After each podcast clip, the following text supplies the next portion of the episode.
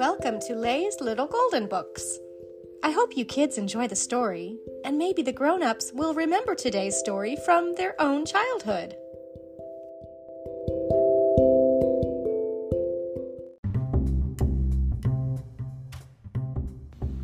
Wild Kratts Wild in Africa by Chris Kratt and Martin Kratt, a golden book. Once there was a cheetah cub living on the wild African savannah with his mom. Running fast was something he loved to do. One day, while he was out practicing his running, he saw something in the sky. He started to dash away, but he was curious. What or who was it? It was the Wild Kratts, Chris and Martin. Right away, Martin and Chris noticed the fuzzy cheetah cub covered with spots. And this cub really liked to swat at things. Hmm, Martin said. Because you have spots and you like to swat, I'll name you Spot Swat. Hey, Martin, do you want to activate cheetah powers? asked Chris. I'd love to run as fast as a cheetah, answered Martin. Insert cheetah power discs. Touch cheetah. Activate cheetah powers. But the Wild Kratts did not see Spot Swat wander away.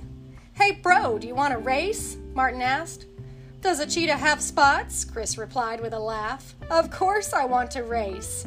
Maybe Spot Swat wants to run with us. Where is he? The brothers looked around, but Spot Swat was nowhere to be seen. The cheetah cub was missing. The African savannah is a really big place, Chris exclaimed, and there are so many wild animals out there. We better hurry. Well, when you're in a hurry, it's good to be in a cheetah power suit. Martin said, Let's go!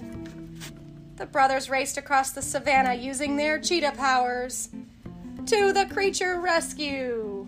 The brothers zoomed past many animals such as zebras, hippos, crocodiles, and elephants.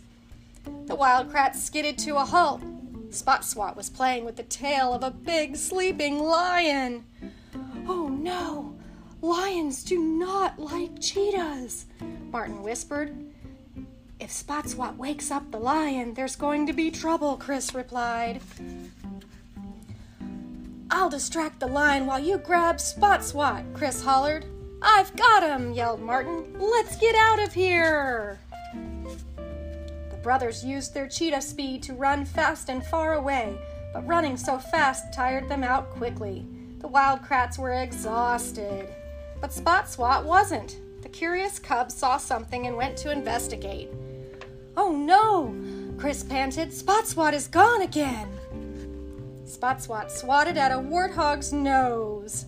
Watch out, those tusks are sharp, warned Martin. Next, the cheetah cub grabbed a giraffe's tongue.